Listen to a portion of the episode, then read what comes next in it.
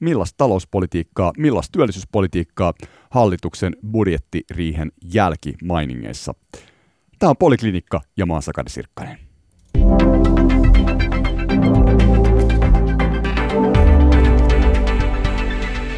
Tervetuloa työllistämistalkoisiin Elina Pylkkänen Palkansaajien tutkimuslaitoksesta, Aki Kangasharju Etlasta.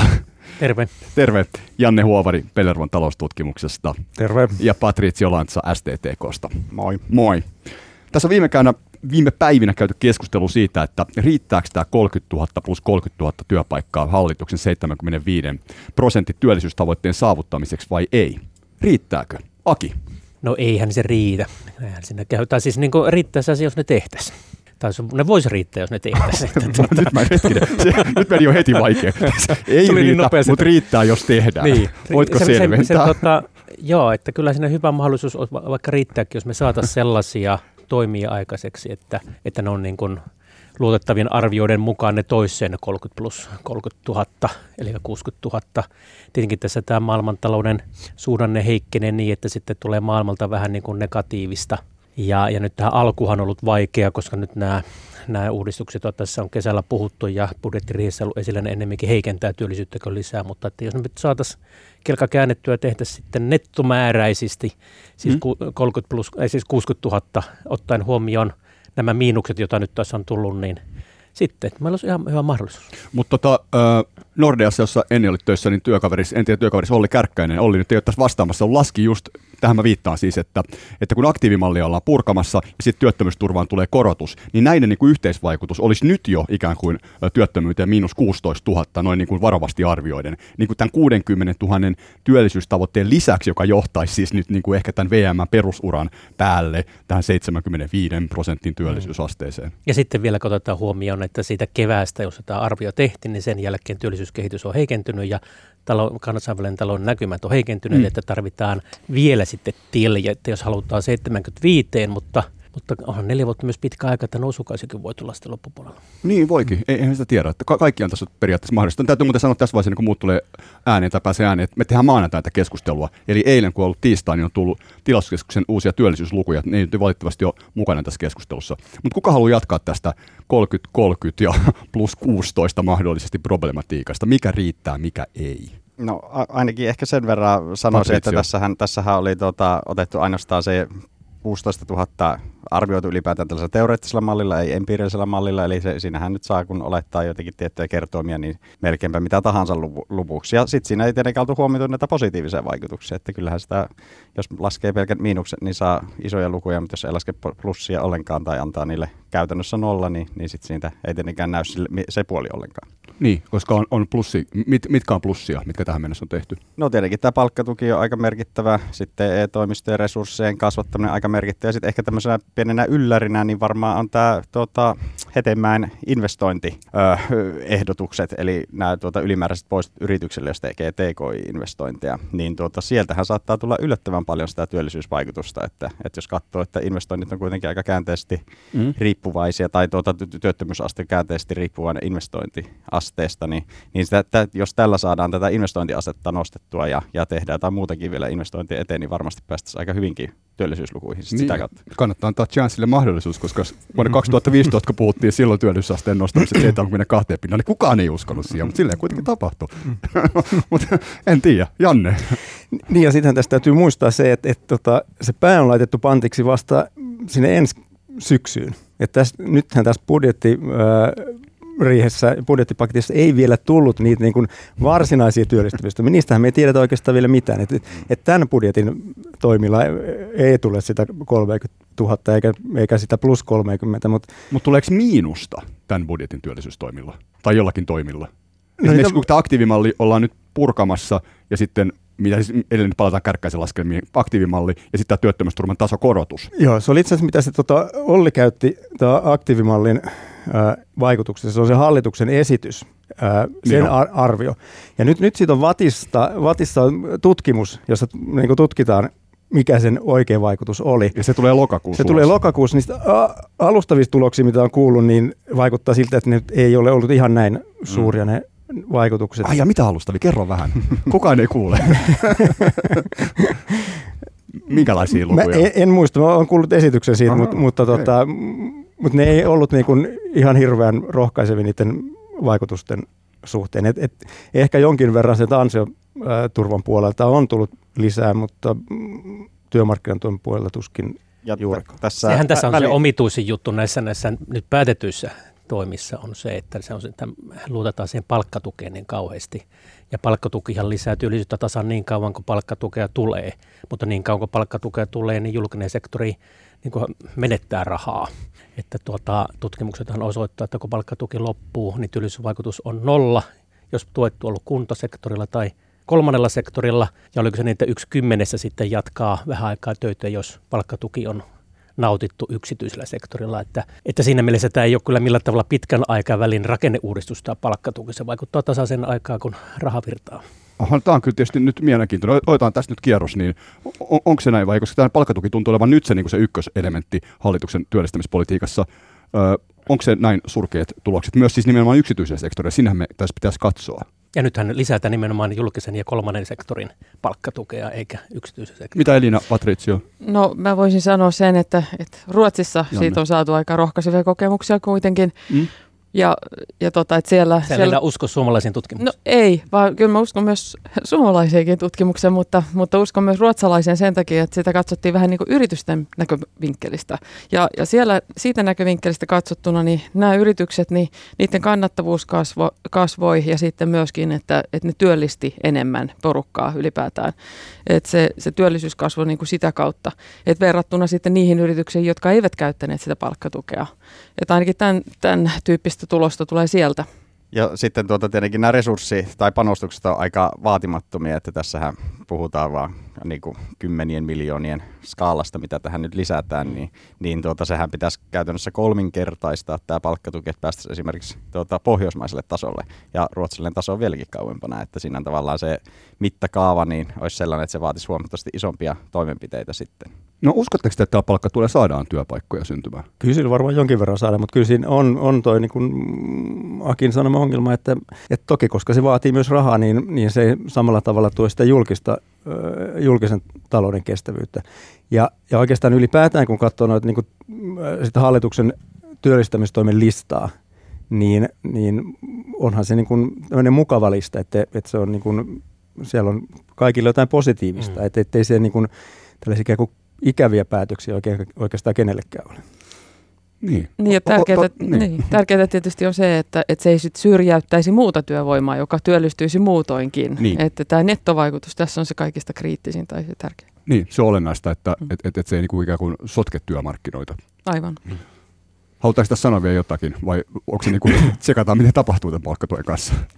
No sitä on tutkittu nyt aika paljon kuitenkin, että siitä on selviä tuloksia toisin kuin jostain muista politiikkatoimenpiteistä, josta ei oikein paljon vielä tiedetä. Esimerkiksi aktiivimallista on vasta tutkimustulos. Sitten olette kaikki nyt sitä mieltä, että palkkatuki ei ole niin hyvä idea. Vai onko joku nyt sitä mieltä, että se on hyvä idea? Tässä on ekonomistilla aika konsensusnäkemys. Ja siis onhan se hyvä idea, että jos sillä saa työllistettyä. Ja sitten pitää kuitenkin muistaa, että se myös syrjäyttää tai poistaa sitten muita tukimuotoja. Sitten kun on tuo palkkatuki, niin sitten se voi vähentää sitten muita tukia, niin tavallaan kyllä se, sieltä tulee myös niitä säästöjä sitten julkiselle sektorille. Että.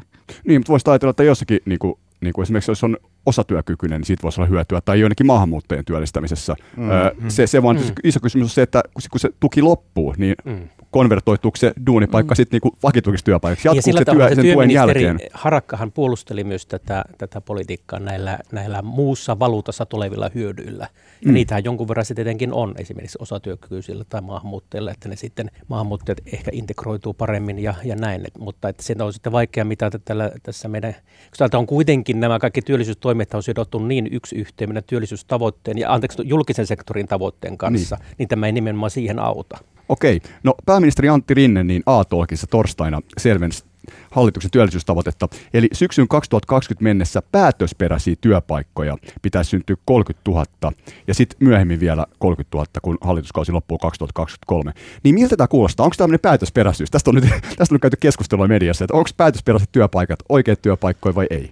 Elina. No kyllä ne voi olla tietysti riippuen siitä, että millä toimenpiteellä ne tehdään ja kuinka paljon siihen täytyy lyödä rahaa päälle. Eli kuinka intensiivisesti näitä sitten ajatellaan niin kuin tuotettavan näitä työpaikkoja. Mutta on ihan selvää, että jos me käytetään tässä esikuvana, esimerkkeinä nyt sitten meidän pohjoismaisia naapureita, eli Tanskaa ja Ruotsia, niin siellä on nämä aktivointitoimenpiteet, ne on resurssoitu ihan toisella tavalla, ihan toista mittaluokkaa, että totta kai, että jos nämä on meille esikuvana, niin olkoonkin myös sitten nämä toimenpiteet esikuvana ja niiden resurssointi. Et mun mielestä silloin se on niin kuin kohtuullista, että me verrataan oikeita asioita. Mihin sä kaipaisit lisää resurssointia? No näihin siis työvoimapalveluihin, siis tämmöistä aktiivista aktivointia, aktiivista työvoimapolitiikkaa, mikä Ruotsissa ja Tanskassa nyt on ainakin. Ja sitten tietysti osa-aikatyötä enemmän, niin silläkin saadaan sitä työllisyysastetta nimenomaan nousemaan, että vaikka me saataisiin osaksi päivää ihmiset töihin, koska ne luetaan kuitenkin työllisiksi.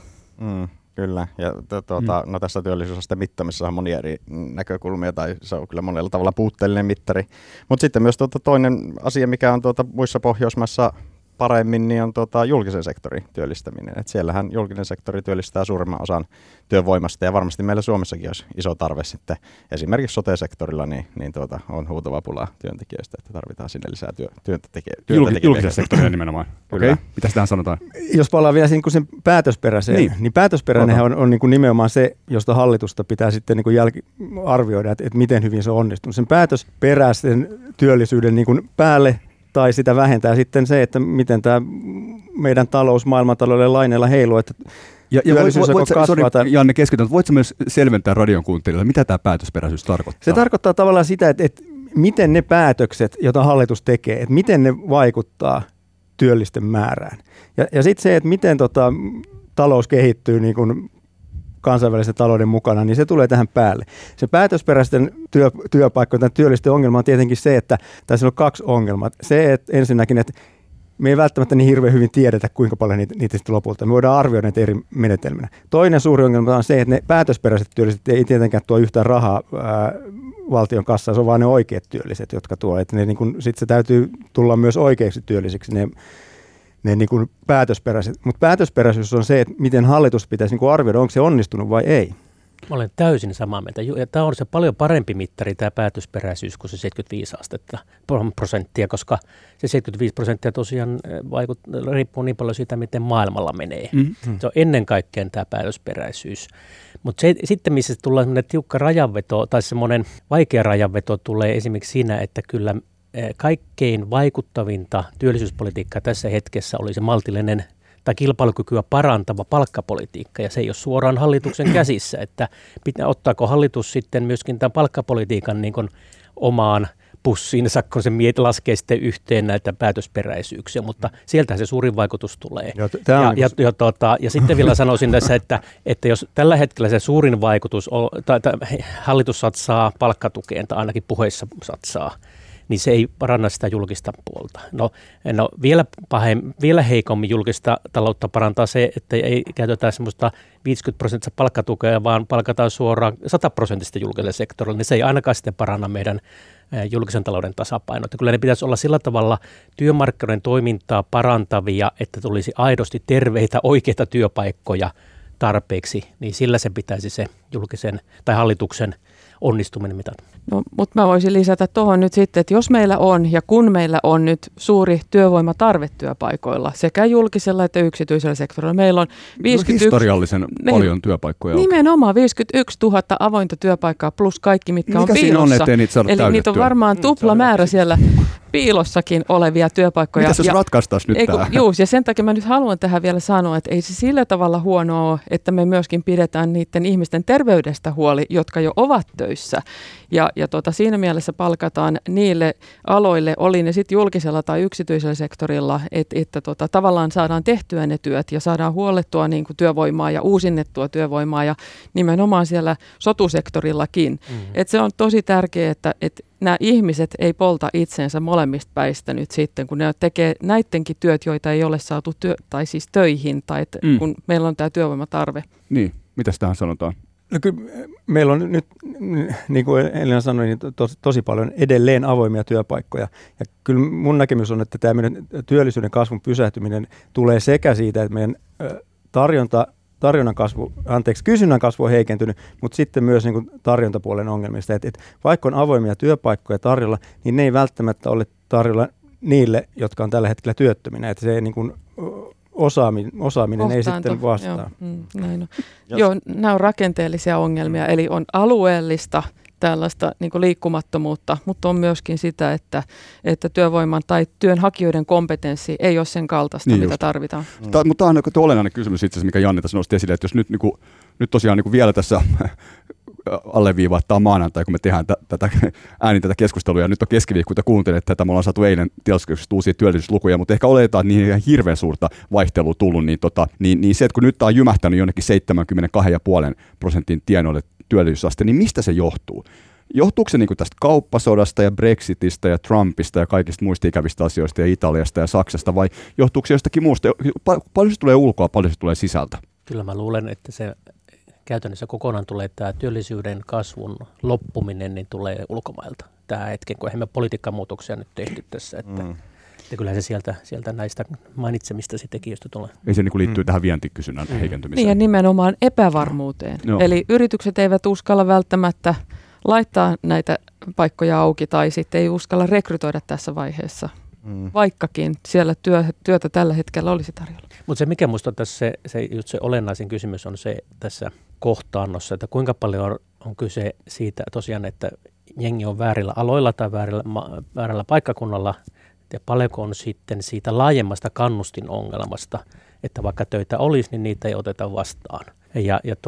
Ja perimiltään, vähän pidemmällä aikavälillä kun ajatellaan, niin myöskin tämä kouluttautuminen ja muuttoliike, nekin ovat kannustinongelmia. Että jos ajatellaan Kainuussa olevaa työtöntä, että kannattaako hänen lähteä Helsingin töihin ottaen huomioon nämä jumalattomat asuntohinnat, niin voi olla, että helpostikin tulee semmoinen mieli, että ehkä mä nyt jäisin tänne kotiin, vaikka työttömänä joudun olemaankin. Ja tuleehan siinä toki nämä sosiaaliset aspektit, jos siellä nyt on perhe ja vaikka puolisolla työ ja muu, niin ei sitä niin vaan sitten lähdetä toiseen kaupunkiin, että se vaatii aikamoisia satsauksia. Mutta tosiaan tämä liikkuvuus ja osaaminen varmaan on semmoisia keskeisiä asioita, millä tätä työllisyyttä saadaan nostettua. Ja mun mielestä tähän nyt ollaan panostettukin jonkun verran tässä tämä nykyhallitus, että sitä liikkuvuutta pyritään parantamaan myös osaaminen. Ja ehkä osaamisen puolella mun mielestä se suuri vaikutus ehkä saattaa tulla jopa tältä oppivelvollisuuden nostamisen puolelta. Niin. Et siinähän toki nämä hyödyt näkyy sitten huomattavasti aika paljon pidemmällä aikavälillä. Niin, pidemmällä aikavälillä, mutta eihän Suomella nyt ole mitään akuutteja ongelmia julkisen talouden osalta esimerkiksi tässä nyt lähivuosina, että siinä mielessä se on ihan perusteltu, että panostetaankin sinne nimenomaan pidemmälle aikavälille, että jos esimerkiksi vertaa perusasteen koulutuksen varassa olevia, niin 25% yksikköä pienempi työllisyysaste, eli siellä suurin piirtein 44% hujakoilla verrattuna sit niihin, jotka on vähintään toinen aste tai toisen asteen koulutetulla, josta 25% yksikköä korkeampi. Siellä on jo 70% suurin piirtein se työllisyysaste. Siinä on valtava ero ja tavallaan, että jos edes suuri osa siitä peruskoulutuksen saaneista, niin voidaan taata, että jatkossa niitä vähintään se toinen aste olisi, niin se kyllä varmasti olisi todella iso satsaus tähän työllisyyteen. Niin just niin kuin Patrizio sanoi, se ei mikään hirveän nopea lääke, mutta oletteko te kaikki muut kanssa samaa mieltä siitä, että se on hyvä idea nostaa oppivelvollisuus 18 vuotta, jolla siis vastaan tähän ikään kuin tämän osaamiskysymykseen myös ja koulutustasokysymykseen?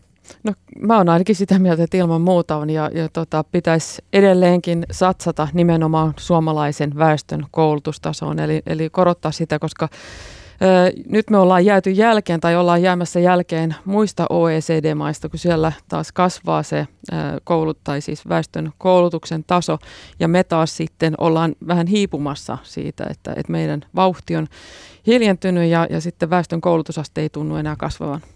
Näin se taitaa olla. Suomi on tuossa vähän oudossa kierhossa. Kyllä, meillä on menossa väärään suuntaan. No. Se ei sitten vaikuta pelkästään tähän työllisyyteen, vaan sitten myös meidän tuottavuuden kasvuun ja tuleviin näkyviin. Jos vielä vähän tuolla liikkuvuudesta, nimenomaan alueellisesti, meillä on just menossa alueellisen työvoiman liikkuvuuden tutkimushanke, ja alustavia tuloksia siitä on mitä mä vetäisin, on se, että se alueellinen kohtaanto-ongelma ei ole tällä hetkellä se kaikkein keskeisin. Et ne alueet, joissa työttömyys on korkeampi kuin meidän keskuksissa, niin siellä on menne vuosina muuttoliike on vaikuttanut niin paljon, että ei siellä hirveästi asu väkeä, ei myöskään työttömiä. Tämä alueellinen aspekti ei ole enää niin suuri. Et se on enemmänkin nimenomaan täällä osaamispuolella ja koulutus. Ja sitten ehkä myös täällä terveyspuolella. Mehän mielenterveysongelmat on suurin työkyvyttömyyden aiheuttaja. Terveyteen ja koulutukseen panostusta. Mitä Saki sanoo?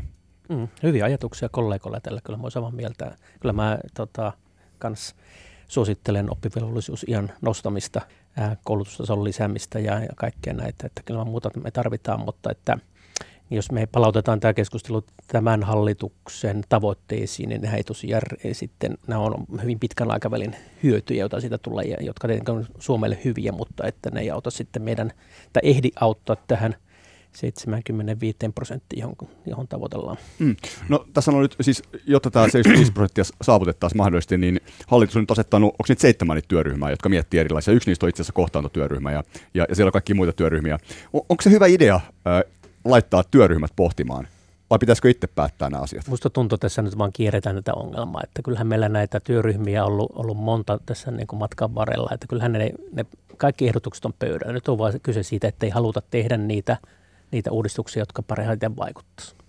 No, itse ainakin yhdessä näissä työryhmissä istuvana työvoimapolitiikan palvelurakennetyöryhmässä, niin alatyöryhmässä, niin kyllä siellä nyt selvästi on kyllä tällainen ratkaisukeskeinen ilmapiiri, että en mä nyt näkisi tätä ihan näin negatiivisessa valossa, että lykätään päätökset sinne työryhmiin eikä tehdä mitään, että päinvastoin, että siellä kyllä mietitään aktiivisesti. Ja nythän siinä tuli jo tässä budjettiriihessä tämä kuntakokeilujen jatkaminen, että viedään näitä työvoimapalveluja sinne tänne kunnan tasolle, mistä on näyttö, että ne on tehokkaampia siellä kunnilla ehkä tietoja ja osaamista myös. Eikö Tampereelta on vaikka saatu hyvää? No esimerkiksi Tampereen malli on esimerkiksi tässä yhtenä tämmöisenä esikuvana. Niin, mutta onko tämä varmasti kysymys menee vielä vähän syvemmälle siinä, että onko siis insentiivi niinku tavallaan työryhmillä tehdä tämmöisiä niinku päätöksiä. Onko vai ei ole? Istut Elina jossain työryhmässä? En istu missään, mutta kyllä mä huomaan tänne, että nyt tässä on enemmänkin kysymys siitä rahasta, miten niukkoja resursseja jaetaan kaikesta tehokkaimmin, jotta me saadaan niitä työpaikkoja. Tämä tarkoittaa sitä, että kun rahat on loppunut, niin ajattelu on alkanut. Mutta kyllä mun mielestä on semmoisiakin työryhmiä syytä istuttaa, joissa olisi saatavissa näillä päätöksillä rahaa. Eli esimerkiksi nämä yritystuet, joita nyt on puitu niin kuin sitten viime hallituskaudella ja taas aloitetaan se penkominen ja eikä siltikään saada, vaikka rahaa olisi tiedossa sisäänpäin. Et sä tyytyväinen tähän parafiinisen dieselin verovähennyksen poistamiseen, eikö se riitä? Mutta siitä on niin paljon puhuttu, että näitä leikataan ja kun oikeasti niin kuin 10 vuotta niitä on meinattu leikata, että niitäkään ei saada, vaikka työryhmä istuu toisensa perään. Mä niin kuin nyt haluan vaan sanoa, että on se hyvä, että työryhmät istuu ja vielä hyvä tai parempi, että ne ottaa myöskin tätä tutkimustietoa käyttöönsä tässä, esimerkiksi juuri tässä työllisyyden kasvattamistouhussa, että nämä kaikki on tietenkin hyviä. Mutta tämä Elinan pointti on tosi hyvä, koska... Menikö tämä keskustelu yritystukiin? Voidaan niistäkin keskustella. Mä tarkoitan näitä työryhmiä. Joo. Niin kuin Elina just todisti, että työryhmiä ei ollut toisaan perässä, mitä ei tapahdu. Nyt mulla on vaan se pelko, että nyt on työllisyyspuolella työryhmiä tiekuralla, mutta mitään ei tapahdu. Niin, se oli yritystukityöryhmät, missä ei mitään tapahtunut, pitää muistaa, että niin, eri työryhmistä. Juuri tarkoitan sitä, että nyt on se vaara, että tässä käy työllisyyspuolella samalla tavalla. Joo, kyllä tarvittaisiin sitä rohkeutta niin kuin tehdä. Työryhmistä on varmasti hyötyä nimenomaan niin kuin myös näissä niin kuin teknisissä ratkaisuissa, koska eihän nämä ikinä mitään kauhean yksinkertaisia asioita, mutta se, että niin kuin poliittista tahtoa ja uskallusta tarvitaan sitten tehdä myös niitä niin kuin vähän vaikeampia päätöksiä. Niin kertoo, onhan näitä, varmaan viittasi siihen, että onhan näitä juttuja mietitty aikaisemminkin. Näitä työryhmiä, Suomihan on työryhmien luvattu maa. Kyllä. Nimenomaan. Ja varmaan kaikki nämä toimenpiteet, joista puhutaan, niin on ollut Suomessa jossain vaiheessa voimassa jopa. Mihin me tämmöisiä työryhmiä tarvitaan? Mihin me tarvitaan näitä työryhmiä? Vaan niinku siunaamaan uudestaan ja uudestaan. Sillä vaan osoittaa aikaa, ettei tarvitsisi vielä tehdä päätöksiä. Ja rahaa. Oi. No vitsi. No, tällaista. Tämä on siis poliklinikkaa, jota kuuntelet. Tämä on politiikkaa. Tämä on politiikkaa. Ja täällä on Elina Pylkkänen Palkansaajien tutkimuslaitoksesta ja Patrizio Laina STTK:sta, Janne Huovari Pellervon taloustutkimuksesta ja Aki Kangasharju Etlasta. Mä oon Sakari Sirkkainen.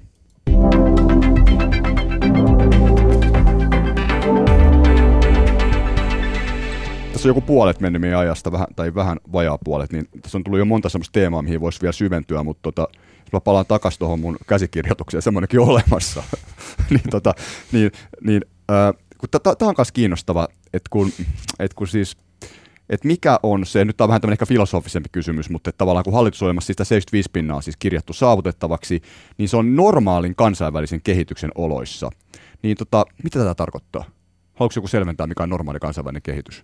No ettei ole mitään ainakaan sellaista kriisiä päällä tai pakotteita yllä ja jotain sellaista, jossa niin kuin kansainvälinen kauppa kehittyy tai siis kasvaa positiivisesti vuodesta toiseen ja olikohan se prosenttilukukin vähintään 2%.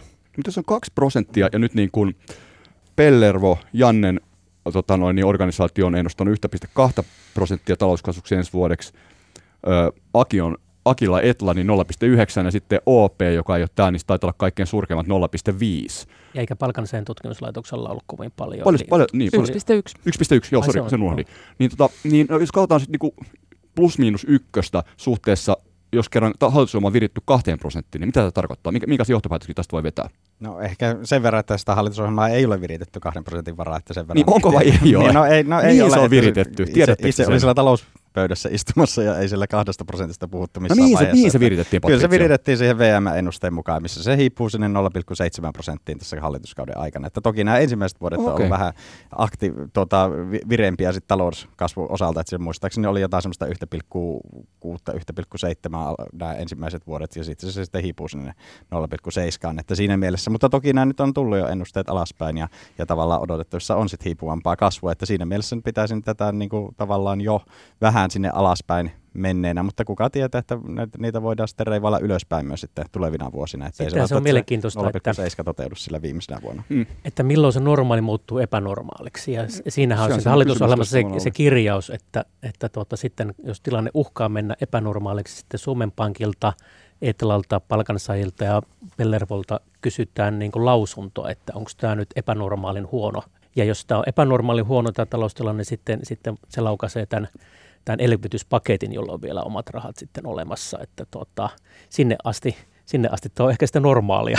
Niin, no kun siinähän on se tavallaan niin kuin harmaa alue välissä, että on tavallaan tämä normaali, sitten on semmoinen niin kuin normaali huono tai tällainen niin kuin heikko talouskasvu ja sitten on niin kuin tavallaan tämä, niin kuin, voisiko sanoa tämä suhdanne puskuri, milloin sitten niin kuin aktiivisesti elvytään, että sillä ollaan niin kuin oikeasti jo taantumassa tai ainakin taantuma uhka on niin kuin hyvin niin kuin siinä näkyvissä, niin tavallaan, että siinä on niin kuin tavallaan tämmöisen niin kuin 3 vaihtoehtoa, että niin kuin, mun mielestä on hyvin selkeää, mitä tehdään, jos tulee taantuma, silloin elvytetään tai sitten jos talous kehittyy normaalisti, niin silloin on niin kuin aika selkeä sapluna tai varmaan jos hyvinkin menee, mutta sitten tavallaan sitten jäätään tämmöinen harmaa alue, että mitä tehdään, jos ei kuitenkaan mennä ihan sinne elvytyspuolelle, mutta ei kuitenkaan olla myöskään siellä niin kuin ihan normaalissa, mitä on ajateltu, että sitten varmaan kiistellään siellä hallituksessa. Ja ongelmana on myös se, että miten me havaitaan se, tai miten me tiedetään, että mikä on tosiasiallinen tilanne. Että meillä on varmaan siitäkin erimielisyyttä tai vaikea löytää yksimielisyys ja mitä indikaattoreita käytetään. Niin, mitä sä siis tällä Elina tarkoitat? No sitä, että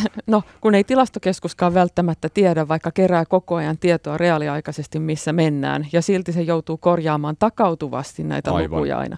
Eli ei, niin kuin viime hallituskin saa synninpäästöjä osaltaan sen takia, että Tilastokeskus ei tiennyt, missä kohtaa talouskehitystä ollaan tai missä vaiheessa niin kuin talous, tai kuinka paljon talous kasvaa.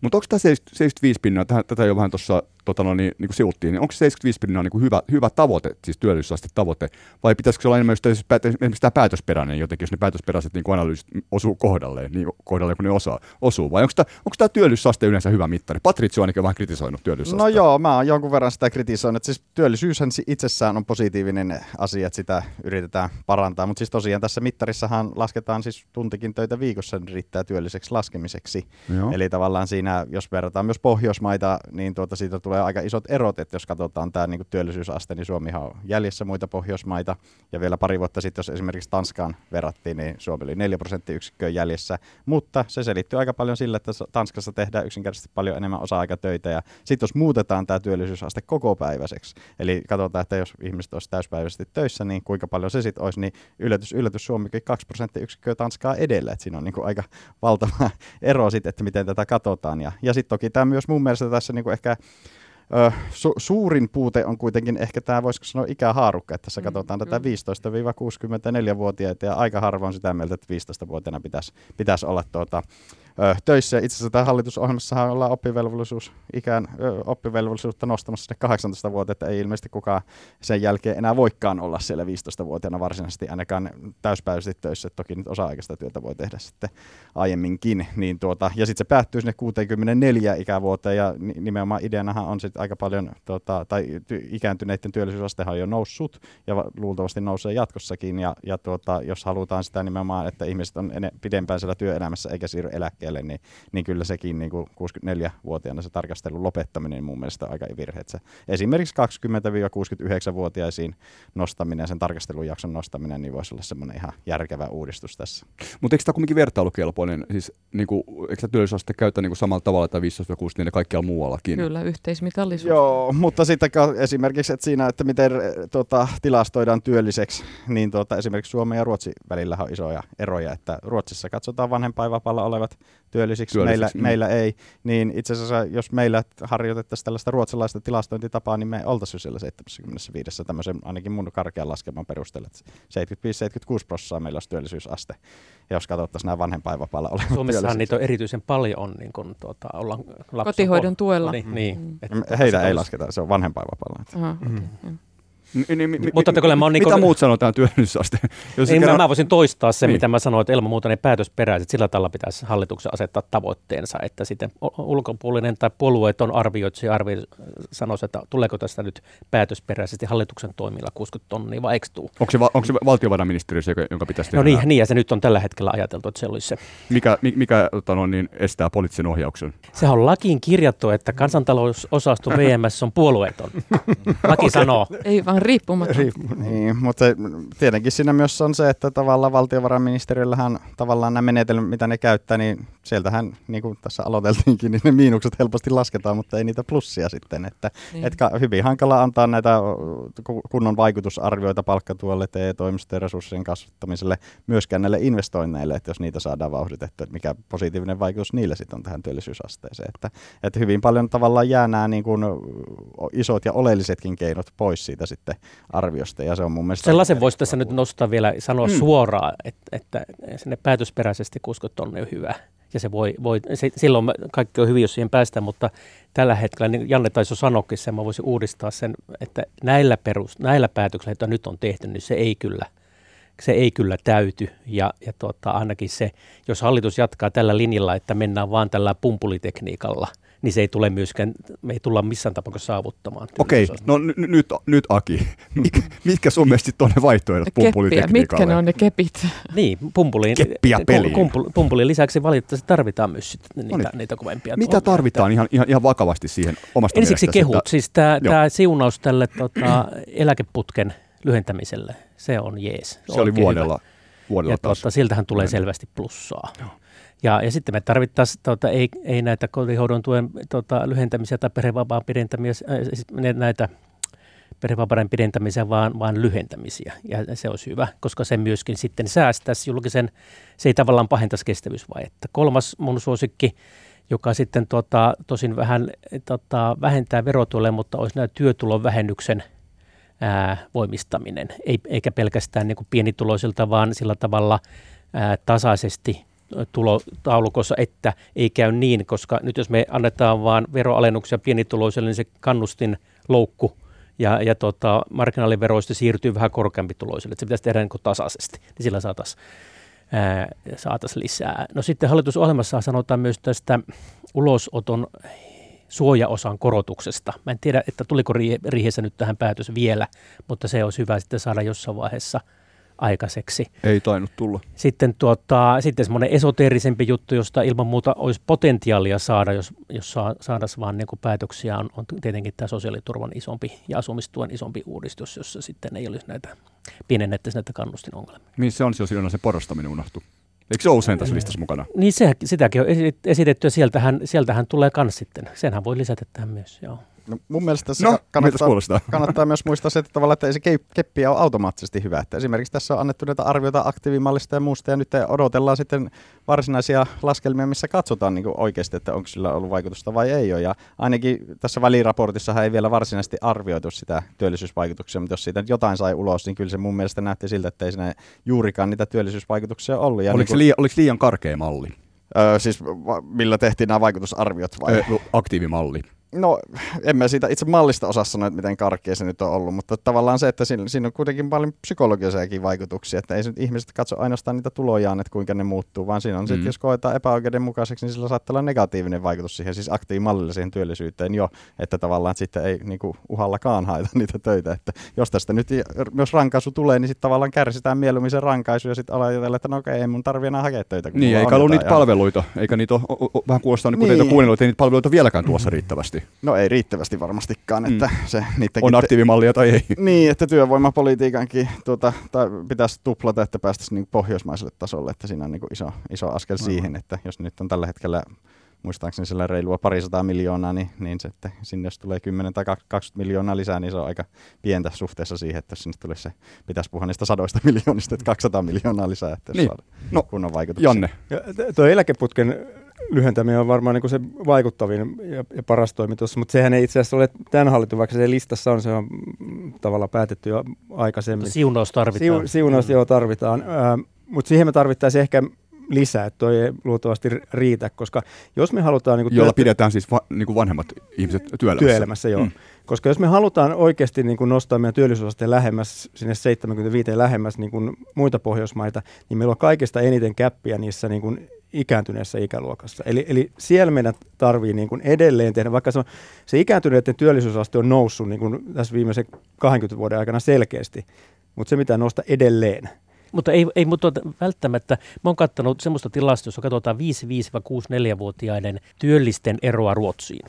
Niin se on lukumääräisesti sama kuin 25-54-vuotiaiden. Jos me kaikki muut 25-vuotiaista asti niin niputetaan yhteen, niin se lukumääräisesti se potentiaali on sama kuin yli 5-vitosissa. Että kyllä meidän pitää niin myös siellä matalemmassa päässä.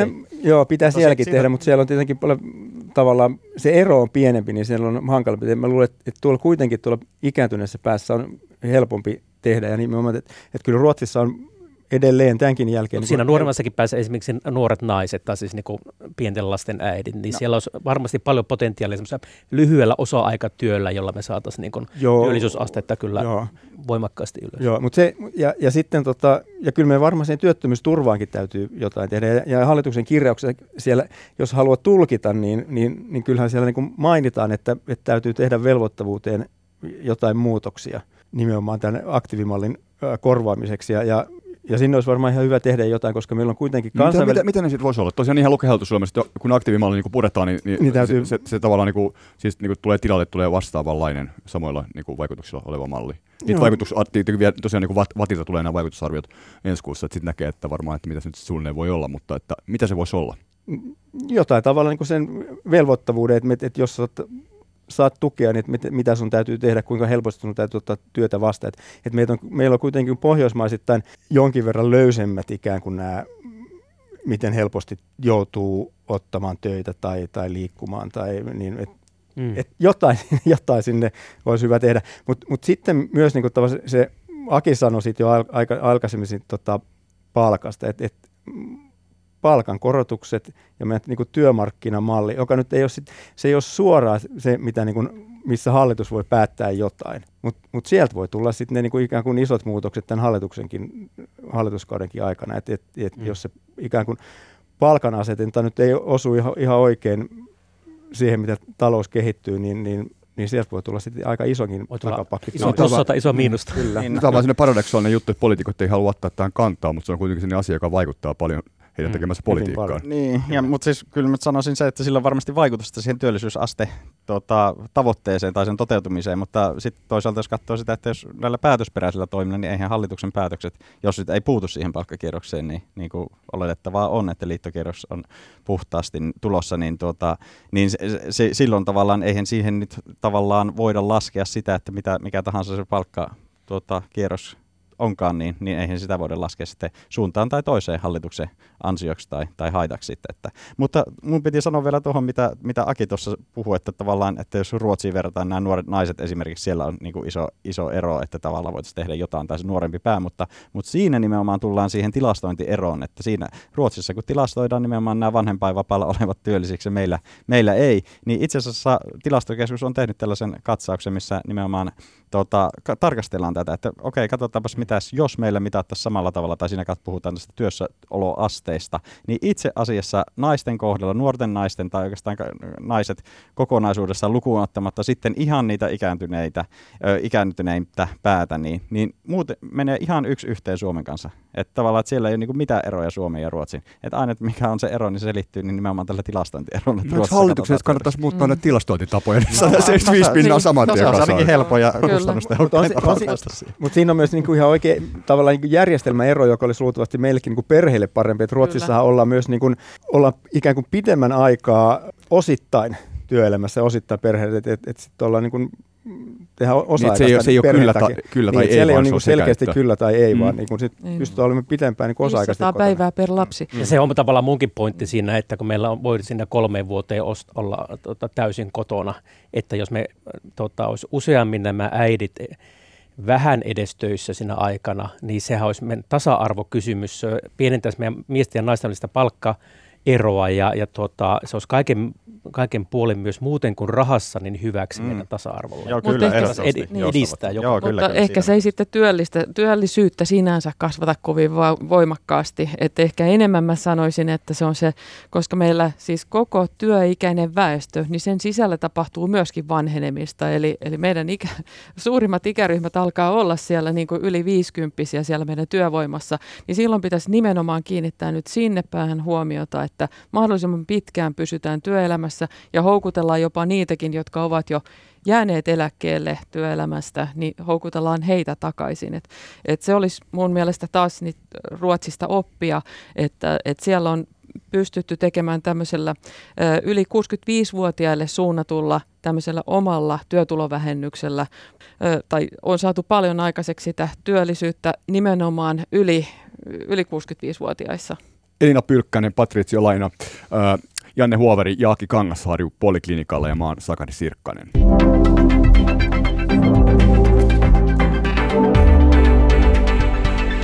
Tässä on monta semmoista juttua tullut, joka tavallaan liittyy työperäiseen maahanmuuttoon, ja se on myös semmoinen asia, joka nyt tässä on ollut tässä viime aikoinakin jälleen kerran otsikoissa, ja tässä on käyty keskustelua saatavuusharkinnasta, toisena on puhuttu Ruotsista, Ruotsissa on enemmän työperäistä maahanmuuttoa kuin Suomessa.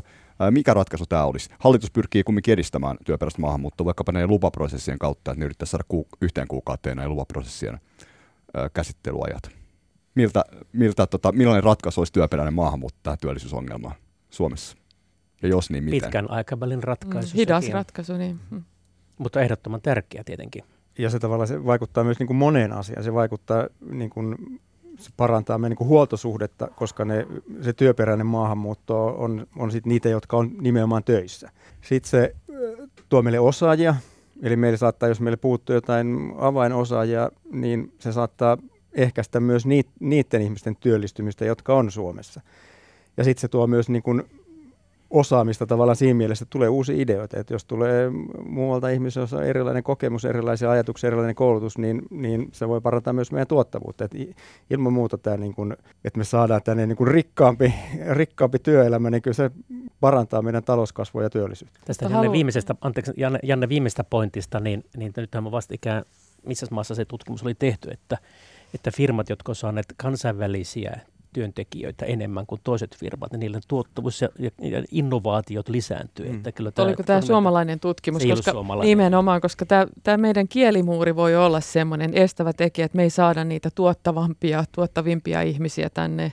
Eli kyllä tämä meidän syrjäinen sijainti myöskin vähän niin ehkä rajaa niitä mahdollisuuksia tässäkin suhteessa. Niin, ja on tällä muitakin rajoitteita, että tietenkin tämä ilmasto ei välttämättä ole ihan sellainen, että ei sillä nyt houkutella ihmisiä tänne, ellei niin kuin näitä hellekesiä, että tämmöisiä väliaikaisia ihmisiä sitten saada. Ilmastonmuutos on väliaikainen. Niin.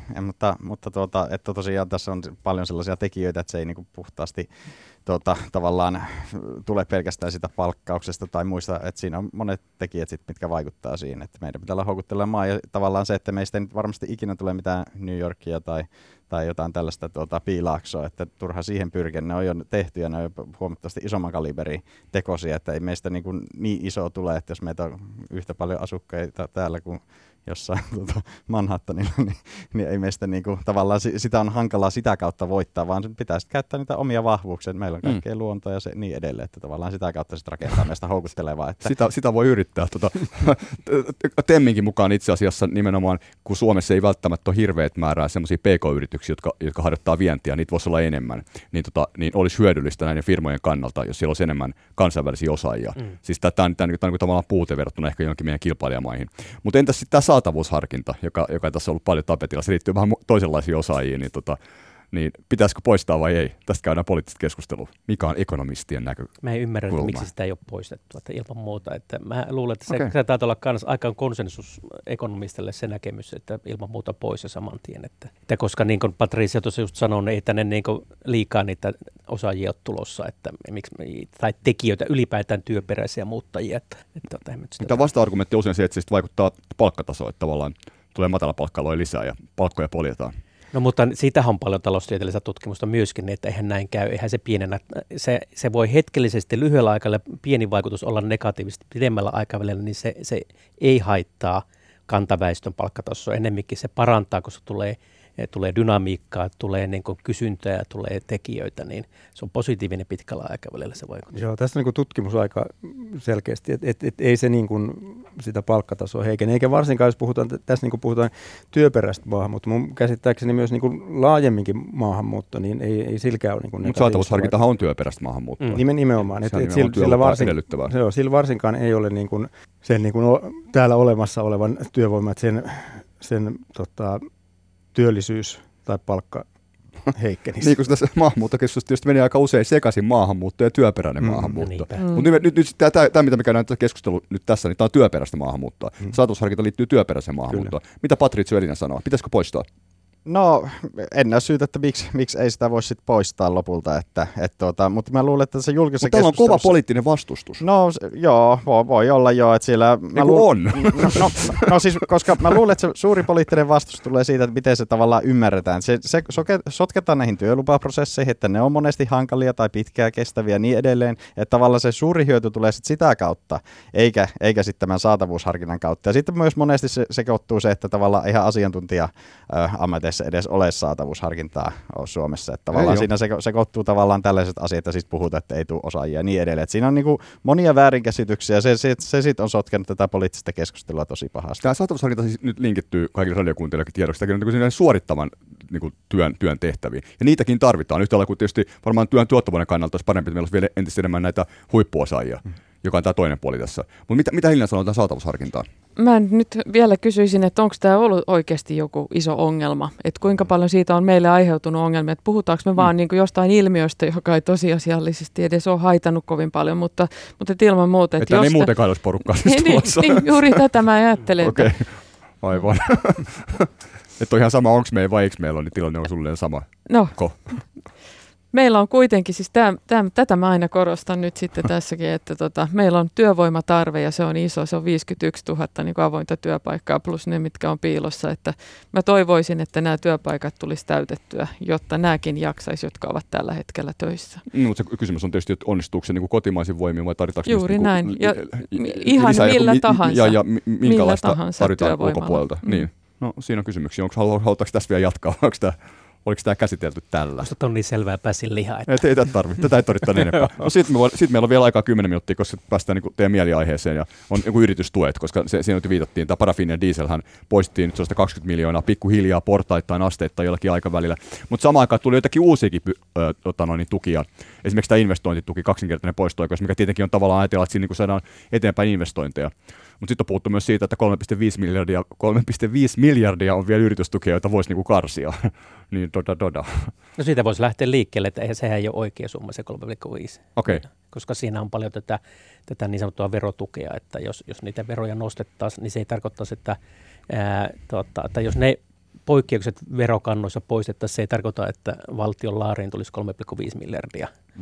Se olisi murto-osa siitä, en tiedä paljonko, mutta että kun yritysten käyttäytyminen muuttuisi niin paljon, niin se ei ole oikeaa rahaa. Niin. Tämä on ihan hyvä pointti, eli seuraavan kerran, kun joku poliitikko sanoo, että 3,5 miljardia, niin vastaus on se, että ne on tukia, jotka niin kuin vaikuttaa hieman. Mutta valtio ei menettäisi niitä, jos se ei antaisi niitä rahoja eteenpäin. Että kyllä sekin on totta. Että... Joo, mutta minkä verran, niin se on se mun pointti. Mutta tässä, mä en tarkoita siis sitä, etteikö yritystuilla olisi mitään vaikutusta. Niillä on hyviä vaikutuksia, niillä on myös huonoja vaikutuksia, mutta tavallaan se mittaluokka, josta puhutaan, niin se on aivan liian iso. Se ei ole niin ison, niin monen miljardin juttu kuin sitä puhutaan. Ja esimerkiksi vaikkapa sähkön verotus, että tavallaan se, että voitaisiin me poistaa se yritystuki niinkin, että lasketaan kotitalouksien sähköveroa sitten vaan alespäin, niin se tarkoittaisi vaan isompaa lovea julkiseen talouteen, eikä pienempää, että siinä on tavallaan tämmöisiäkin vaikutuksia. Että, mutta siis ei tarkoitus ole mitenkään puolustaa tätä niin kuin suurta määrää yritystukia, että varmasti siellä olisi sellaisia asioita myöskin, mitä sitten voisi karsia. Mutta ongelma ehkä on siinä, että yritystuki on kaikissa muissakin maissa. Et kun me puhutaan täällä yritystukien poistamisesta, niin meidän kilpailijamaissa, Ruotsissa ja Saksassa ja Ranskassa ja niin maksetaan vissiin, en tiedä, mutta varmaan ja mä oon nähnyt jenkkitilasto Jenkeissä, niitä kun vielä maksetaankin. Niin, että tavallaan, onko tämä oikeasti realistista tämä meidän yritystukikeskustelu? Tietysti totta kai pisteet siitä hallituksen, että parafiininen diesel saatiin ainakin yksi tuki niin ikään kuin poistettua, tai tullaan poistamaan, mutta siis, onko se realistista, kuinka realistista on, minkälaista luvuista se oikeasti puhutaan? Mitä voitaisiin leikata. Jos eka ajattelee, että niin tavallaan minkä takia meidän täytyy niin kuin miettiä niitä ylipäätään. Yksi on se, niin kuin, että meillä menee rahaa sinne tai menetetään verotuloja, mutta toisaalta se on sitten vaan, että miten me jaetaan tätä kakkua. Mutta ne oikeasti haitalliset on se, että nämä tuet sitten vääristää myös meidän markkinoita. Esimerkiksi, että niitä annetaan niin kuin niille yrityksille, jotka on siellä markkinoilla, joka estää sitten, että sinne ei välttämättä pääse uudet tuottavammat ja innovatiivisemmat yritykset. Tai sitten toinen, että meillä tuetaan esimerkiksi ympäristölle haitallista tuotantoa, joka sitten... joudutaan korjaamaan jossain toisaalla isolla rahalla, kyllä. Ja sitä paitsi ylipäätään, että jos verotus ei ole neutraalia, se ohjaa kuitenkin käyttäytymistä ja se ei välttämättä ohjaa sitä kaikkein tehokkaimpaan suuntaan. Eli me menetetään myöskin talouskasvussa, tuottavuuskasvussa. No haluaisitko tiputtaa pöytään jotakin yritystukia, joita voitaisiin teidän mielestä leikata, jotka on ympäristölle haitallisia tai jotakin muulla tavalla? Jotka vääristää kilpailua, vaikka ne maksetaan, niin kuin, jolla ylläpidetään vaikka niin kuin, nykyisiä rakenteita. Minusta paras yritystuki on ehdottomasti tämä karavanareiden tämä matkailuautotuki. Et sehän tietysti tarvitsee. Onko se yrityksille tuki vai onko se yksityiselle kotitalouksille tuki sitten? Sillä ei välttämättä ole niin hirveän suurta merkitystä. Kansantalouden näkökulmasta. Se oli pieni kevennys täällä. Mutta ihan vakavasti, mistä löytyisi niinku semmoisia yritystukia, mitkä voisi olla, mitä kannattaisi katsoa? Tässä on kuitenkin vissiin hallituksella nyt tavoitteena katsoa vielä aika merkittävässä määrinkin tätä täytyy nyt mainostaa systeemiä läpi. VATTin tekemää tutkimusta näistä haitallisista yritystuista, ja mä luulen, että TEM myöskin on listannut näitä, että ympäristölle haitallisia yritystukia, että kyllä siellä se lista on, ja varmaan priorisointijärjestys siellä mainittu, että sitä vaan käyttöön. Niin, että sieltä löytyy. Niin, ja on se sitten esimerkiksi tämä listaamattomia yhtiöiden osinkoverotus, se on aika perustelematon yritystuki tai ainakin voitonjakovero ja sitten yrittäjävähennys myös, että siellä tavallaan tällaisia niinku perusteettomia tukia sitten on annettu, mitkä nyt ei voi sanoa oikeastaan muuta, että ne on sitten niinku tavallaan tämmöistä eturyhmien palvelimista sitten. No ja tätä homma poliitikoille, mutta vielä lyhyesti tästä investoinneista, niin tässä tuli nyt tämä kaksinkertainen poisto-oikeus. Miltä Aki kuulostaa? Etlallahan oli jo tämä poisto-oikeus niin kuin aikaisemmin. Vastaisiko tämä sitä, mitä te ehdotitte vai ei? Onko tämä yleensä investointeja? Onko toimet nyt investointien saamiseksi tähän maahan riittäviä? Se, mitä mä tässä pelkään, että se on nelivuotinen, että onko se, kun yleensä nämä pitäisi olla sillä tavalla, verotuksen pitäisi olla sillä tavalla niin kuin hyvin ennakoittava ja pitkäaikaista, että riittääkö tämä nyt sille nyt, että se saa aikaiseksi. Ja tietenkinhän, että nämä ei ole niin kuin vapaat poisto-oikeudet, vaan tämä on niin kuin tuplat, niin se on vähän eri asia. Niin tietenkin tämä antaa sen signaalin, että hallitus on huolestunut meidän investointivajeista, että on oikeasuuntainen, mutta että onko se kuinka riittävä,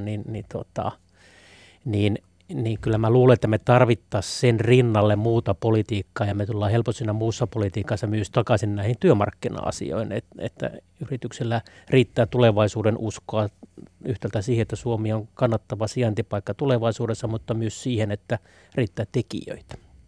No mitä se voisi tarkoittaa käytännössä tässä niin kuin investointitukipolitiikassa, investointipolitiikassa? Ne, anteeksi. Mitä siellä voisi tehdä se investointipolitiikassa sit lisää vielä? Niin mä tarkoitan tätä muuta politiikkaa. Että me, niin, että siellä sitten tuettaisiin ikään kuin. Niin, että se työmarkkinauudistus, kaikki työmarkkinauudistukset, jotka auttaa julkisessa sektoria, ne auttaisi myös meitä niin investoimaan, koska sitten firmoilla tulisi sellainen näkymä, että työntekijät riittää investoinnille. Tavallaan, että kyllähän tässä olisi voitu investointia vauhdittaa jollakin muillakin keinoilla, että nythän tässä on lähdetty, voisiko sanoa, aika kalliista päästä liikkeelle, että on tätä poisto-oikeutta lisätty, niin se sitten tietenkin tarkoittaa myös menetettyä verotuloja ainakin valtiolle. Siirrettyä. Miten se T&K-verovähennysoikeus, sitähän vissiin nyt, sehän on itse asiassa vaikka vanha story, niistä on aikaisemmin kerrotettu, että jos on, niin jos laitat niinku tämmöiseen tutkimus- ja kehitystoimintaan tai innovaatiotoimintaan, niin sitten saat jonkinlaisen verohelpotuksen. Onko se hyvä idea? 150%, joo.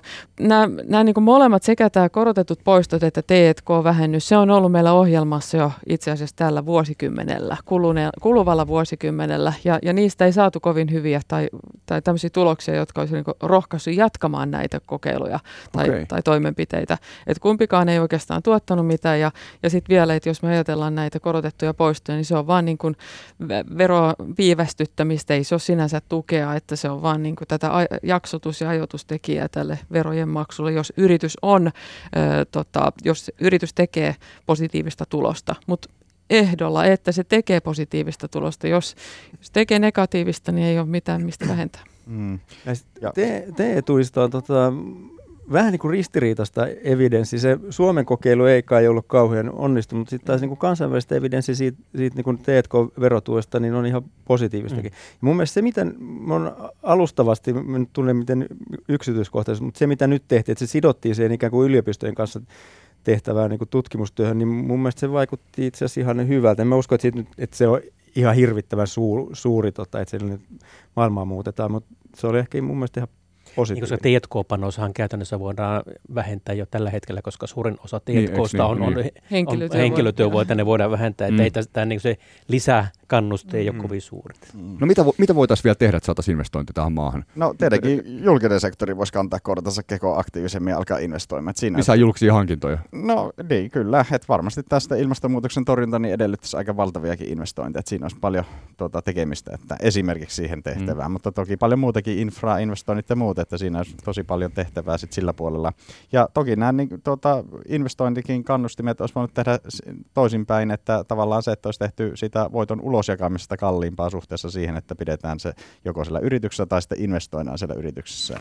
Niin tavallaan, että sitä kautta olisi myös voitu, ja se olisi tietenkin ollut julkisen talouden kannalta sitten ehkä ainakin edullisempaa. Me saatiin Google Hamina hyvää uutista, se on tietysti ulkopuolelta tuleva investointi. Miten me saataisiin tämmöisiä investointeja lisää ulkopuolelta? Mä luulen, että tuo mitä Aki sanoi tuossa aikaisemmin, että nimenomaan niin kuin tähän niin kuin muuhun politiikkaan. Mä luulen, että meillä on aika vaikea tehdä lukuun ottamatta tätä julkisia investointeja niin kuin suoraan semmoisia toimia, että me saadaan kauheasti lisätty niitä yritysten investointeja. Ainakaan sellaisia toimia, jotka ei sitten vääristä jollain muulla tavalla, mutta kun ne tulee tästä niin kuin meidän muusta ympäristöstä. Että pitää olla attraktiivinen vaan muuten. Niin ja muuten hyvä koulutuspolitiikka ja työvoimatarjontaa lisätä, koska me osittain luultavasti meidän investoinnit on alhaisia sen takia, koska meidän työikäinen väestö vähenee, niin yritykset näkee, että ei tänne kannata investoida, koska ei tällä... Teoreettiset mallit sanoo, että ikääntymisellä ei ole juurikaan mitään tekemistä investointiaktiivisuuden kanssa, kun myöskin BKT:n kasvu hidastuu. Niin, no, taisi varmaan hyvä idea kanssa, mutta meidän aika loppuu valitettavasti kesken. Tässä tuli paljon asiaa. Niin kiitoksia tästä Elina, Patrizio, Janne ja Aki. Kiitti. Kiitos.